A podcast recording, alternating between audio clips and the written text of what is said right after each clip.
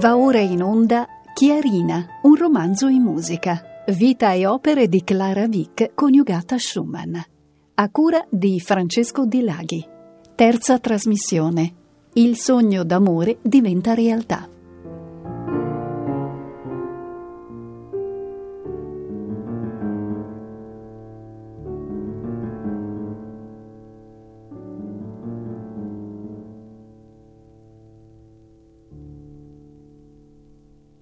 Nella precedente trasmissione abbiamo lasciato Clara, sedicenne, interprete della sua prima composizione di ampie dimensioni, cioè il concerto per pianoforte in La minore, che eseguì nel novembre del milleottocentotrentacinque al Gewandhaus di Lipsia con l'orchestra diretta da Felix Mendelssohn. È questo un momento cruciale nella sua vita e eh, non tanto per questa sua prima realizzazione artistica, quanto per la nascita di quella straordinaria eh, storia d'amore e di sodalizio artistico che avrebbe dominato, mh, nella gioia e nel dolore, tutti i successivi sessanta anni della sua vita. Una storia d'amore, dunque, come vedremo, eh, che avrà un esito tragico, causato dalla follia dell'amatissimo marito e dalla sua morte prematura, dando luogo quindi ad una lunga vedovanza, eh, rischiarata da un lato dall'esercizio appassionato, instancabile della sua arte di pianista e dall'altro dalla fedele, devota amicizia di un altro eh, grande musicista, cioè Johannes Brahms. Un'amicizia questa di Brahms che molti hanno interpretato come amore, eh, amore non dichiarato all'amata, oppure amore dichiarato e semplicemente tenuto segreto a tutti gli altri, oppure, come sembra più probabile, amore rivelatosi impossibile e sublimato in una platonica amicizia e in una comunanza di ideali artistici. Sta di fatto che su questo argomento sono scorsi, come si suol dire, fiumi d'inchiostro. Gli studi critici e le biografie su Clara si sono moltiplicati nel tempo, già a partire da quella eh, in tre ponderosi volumi eh, realizzata da Bertolt Litzmann, il quale ebbe anche una conoscenza personale con Clara Schumann, ma fino, si può dire, ai, ai giorni nostri. L'attualità di quest'artista e donna effettivamente straordinaria, diventata una sorta di icona femminista nel in campo musicale, è confermata dalla quantità di iniziative e manifestazioni che ovunque punteggiano questo anno duemiladiciannove, che è l'anno del bicentenario della nascita. Iniziative celebrative che includono addirittura un'opera teatrale intitolata appunto Clara, della compositrice statunitense Victoria Bond, e presentata in prima assoluta alcuni mesi fa in Germania al Festival di Baden-Baden. Per non parlare poi dei vari film che hanno, fin dagli anni quaranta, che hanno rievocato la sua vita, il più famoso dei quali, Song of Love, del millenovecentoquarantasette, ebbe come interprete Catherine Hepburn, nei panni appunto di Clara. E per non parlare anche della banconota tedesca da cento marchi, precedente l'avvento dell'euro, che portava un suo ritratto. Ma è anche vero che di fatto la notorietà di Clara Schumann è affidata forse più alla sua vicenda esistenziale eh, piuttosto che alla sua dimensione di, di pianista, della quale non esistono purtroppo documenti sonori, e della sua dimensione di compositrice, quindi alla sua figura di artista in generale. Infatti è decisamente esigua la presenza delle sue composizioni, eh, fra le quali spiccano, accanto a molta musica per pianoforte solo, alcuni pregevoli lavori, quali appunto il concerto, eh, un bel trio per pianoforte, violino e violoncello e alcune raccolte di lieder. È decisamente esigua, dicevo, la presenza delle sue composizioni nel repertorio normale delle sale da concerto, quindi al di fuori delle celebrazioni per la specifica circostanza di questo bicentenario. Ma torniamo alla nostra protagonista. È un momento di grande crescita artistica, anche per i contatti che vengono stabiliti in, in, questi, in questo momento. Innanzitutto con Felix e Fanny Mendelssohn, che resteranno nei brevi anni della loro vita un importante punto di riferimento e, e un modello di arte per gli Schumann. Uh, Felix e la sorella Fanny, uh, a sua volta dotatissima musicista, moriranno entrambi eh, prematuramente dodici anni dopo, cioè nel milleottocentoquarantasette. Un altro incontro importante nell'autunno del, sempre del milleottocentotrentacinque è quello con Chopin, che era di passaggio a Lipsia, e i due musicisti restano colpiti dalla personalità unica, eh, originalissima di questo pianista-compositore, e non a caso Clara inserisce già da ora varie composizioni di Chopin nel suo repertorio. Robert, da parte sua, si procura il famoso incidente al dito che gli preclude la continuazione degli studi pianistici. Secondo l'opinione più diffusa si sarebbe trattato di una lesione irreversibile causata da se stesso, cioè dai suoi, da un suo metodo escogitato per rinforzare un dito.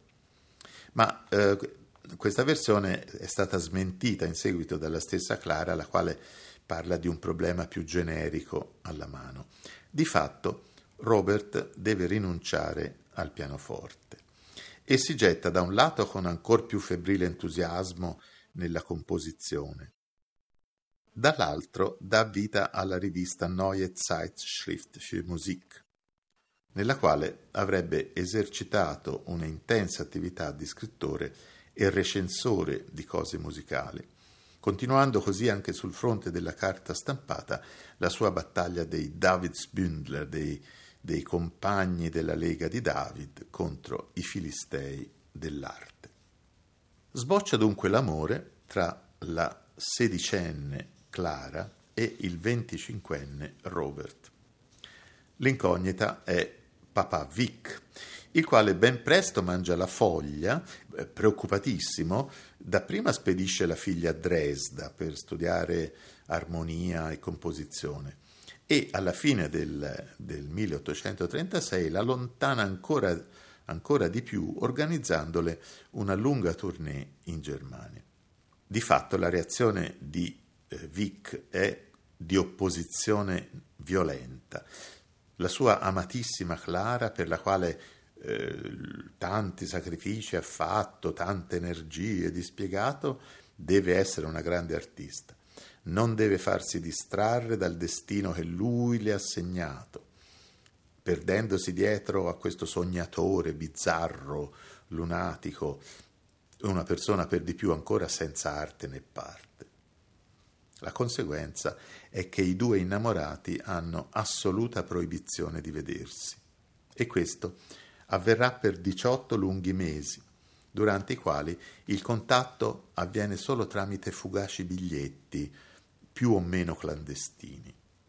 Nella fase, diciamo, innocente dell'amicizia fra Clara bambina e Robert, nella fase della stima reciproca, cioè prima dell'innamoramento, ci sono omaggi, dediche incrociate, gentilezze date e ricambiate, e sempre tutto alla luce del sole.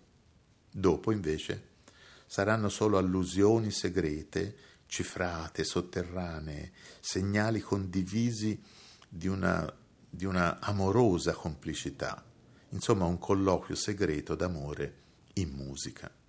In questo periodo di forzata separazione nascono le Davidsbündler Tänze di Robert, che si aprono con un motto di Clara, sul quale di fatto tutta la serie delle danze si basa. Un motto che è l'inizio della seconda mazurka, cioè il quinto brano della raccolta Soirée Musicale opera sei di Clara. Una raccolta pianistica, questa, che Robert aveva già re- recensito nella sua rivista Neue Zeitschrift für Musik nel milleottocentotrentasette. La ascoltiamo, questa mazurka, con quel motto iniziale che avrebbe aperto, identico, anche il grande polittico delle Davidsbündler Tänze di Robert Schumann. Ecco dunque da Soirée Musicale, opera sei, di Clara Wick Schumann, Mazurka, l'esecuzione al pianoforte di Yoshiko Iwai.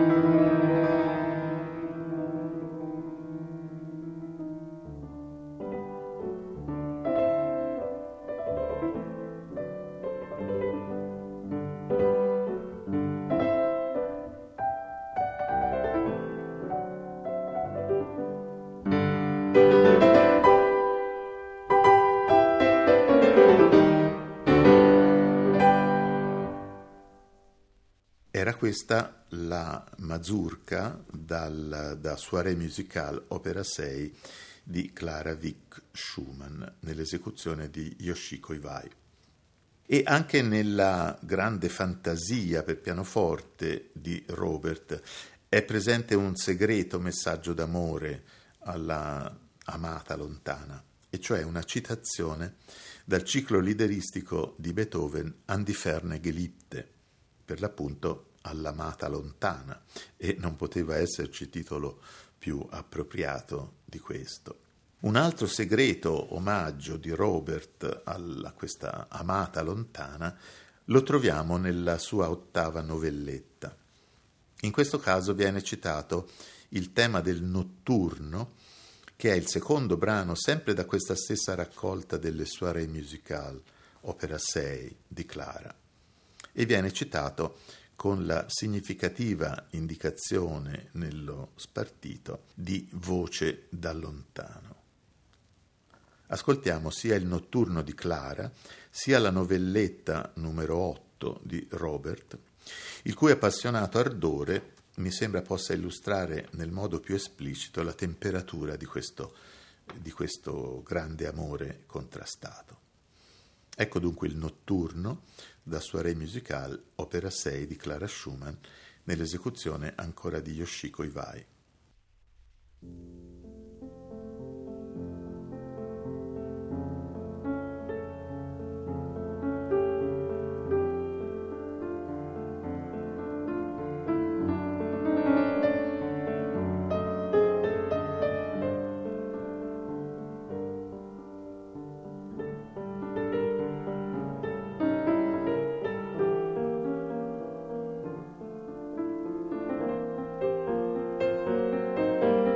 you.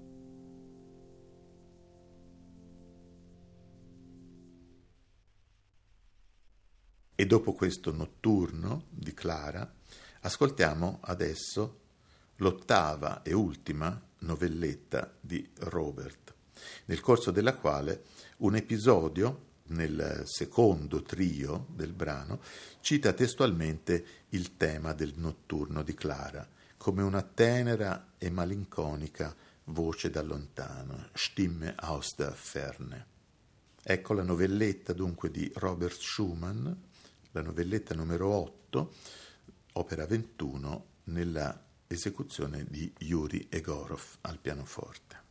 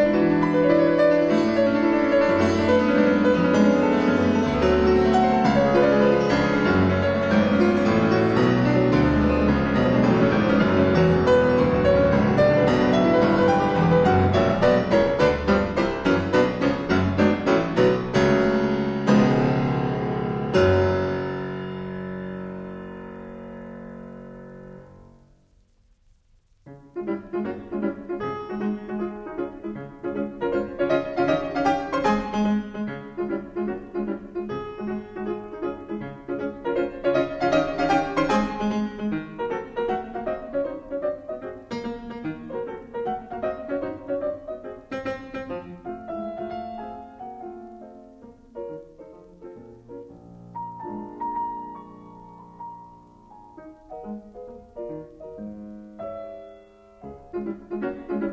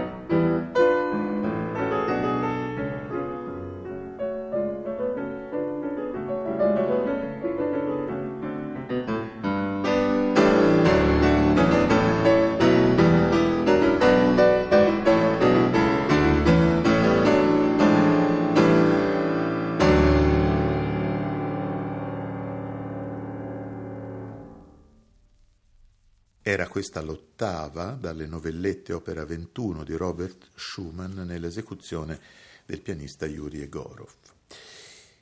All'età di sedici anni Clara compone anche una raccolta di Vals Romantique, opera quattro, che hanno un legame abbastanza diretto con i Caprice en forme de valse di cui si è parlato e che in parte abbiamo anche ascoltato nella trasmissione precedente.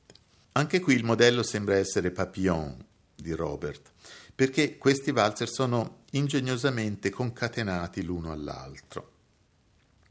Robert li recensisce nella sua rivista di critica musicale, Neue Zeitschrift für Musik, e vale la pena rileggere la, questa poetica, immaginifica recensione tipica del, del suo stile, allusiva naturalmente alla loro contrastata vicenda amorosa, dove Clara ha il suo nome in codice come affiliata alla Lega di David, e cioè l'immaginario nome di Zilia. Di una signora? Così comincerebbe un recensore parlando dei Vals Romantique. Ai ai, non dovremmo cercare a lungo gli errori di quinte parallele e la facile melodia. Zilia eseguì quattro leggeri accordi da chiaro di luna. Tutti si misero attentamente in ascolto, ma sul pianoforte c'era un ramo di rose. Florestano tiene sempre al posto del lume e dei vasi di fiori, che per le vibrazioni era scivolato a poco a poco sui tasti. A un certo punto Zilia, cercando una nota del basso, lo toccò con troppa forza e dovette fermarsi perché le sanguinava il dito. Florestano domandò cosa fosse successo. «Niente», disse Zilia. È come per questi valzer. Sono dei piccoli dolori. Sono solo delle gocce di sangue causate dalle spine di una rosa. Possa colei che ha detto queste parole non conoscere altri dolori. Ed ecco, passiamo all'ascolto di queste Vals Romantique, opera quattro di Clara Wick, nell'esecuzione al pianoforte di Josef de Beenhouwer.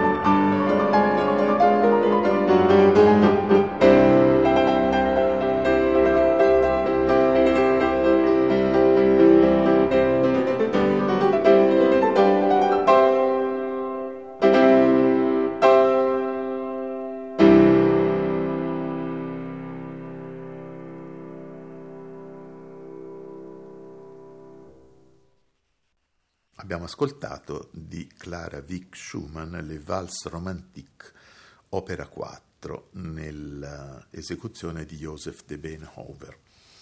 I due giovani decidono di aspettare il giorno del diciottesimo compleanno di Clara per far avere al padre una lettera di richiesta formale di matrimonio.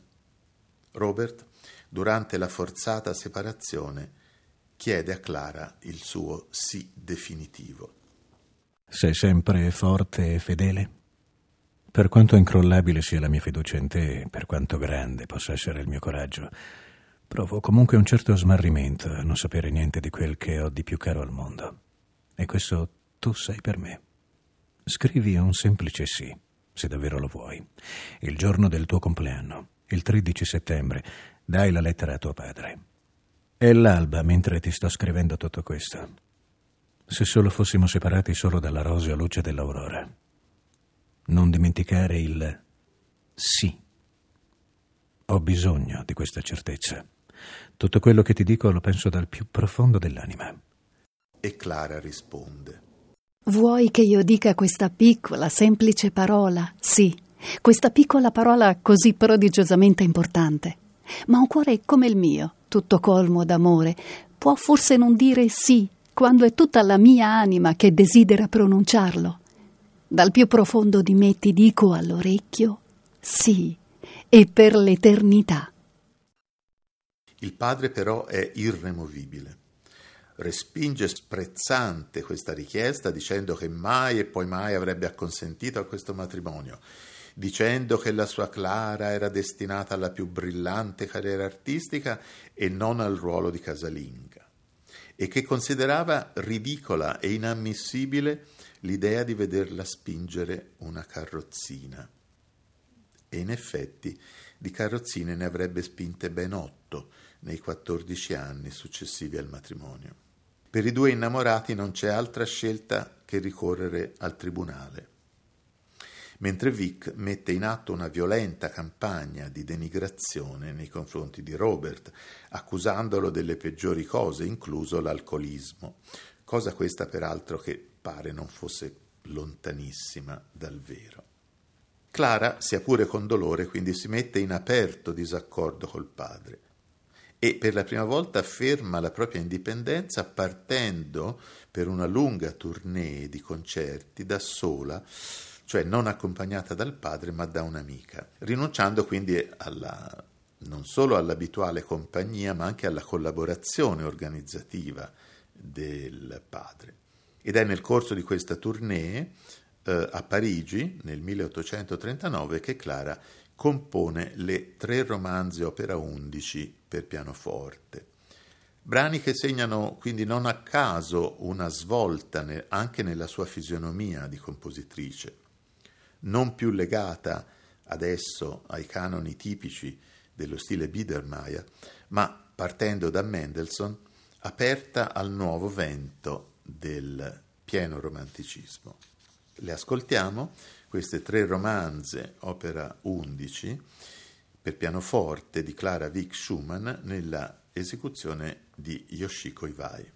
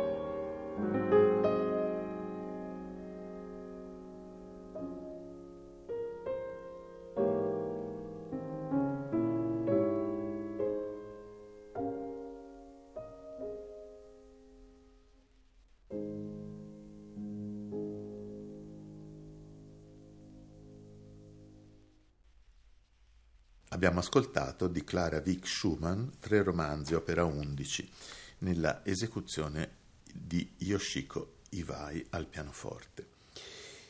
E alla fine di questi tre anni di lotte, di peripezie, come si dice, l'amore ha però la meglio, amor omnia vincit. Il tribunale dà ragione ai due giovani e il dodici settembre milleottocentoquaranta Clara e Robert si sposano a Lipsia. Il padre nel frattempo con tutta la sua attività si era trasferito a Dresda e i due iniziano quindi in questa città, la città natale di Clara, una nuova vita. Inizia il secondo periodo della vita di Clara, quello che la vede a fianco di Robert come moglie devota e innamorata, un periodo che dura sedici anni, che inizia come un meraviglioso idillio, ma che avrà un epilogo tragico. In questo frangente Friedrich Wick non, non ci fa una bella figura, naturalmente svolge la parte del cattivo della situazione, ma da persona assai acuta, quale indubbiamente era, gli va riconosciuto di aver previsto che vari problemi sarebbero venuti fuori, il più grave dei quali era quello squilibrio psicologico e quelle difficoltà caratteriali di Robert, che sarebbero sfociate di lì a una quindicina d'anni nella follia e nella misura più tragica e più completa. E di questo idillio matrimoniale, idillio fatto di amore e di condivisione artistica, parleremo nella prossima trasmissione.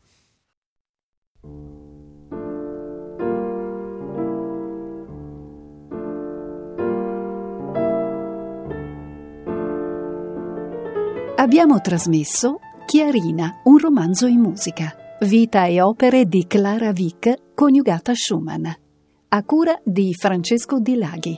Terza trasmissione. Il sogno d'amore diventa realtà.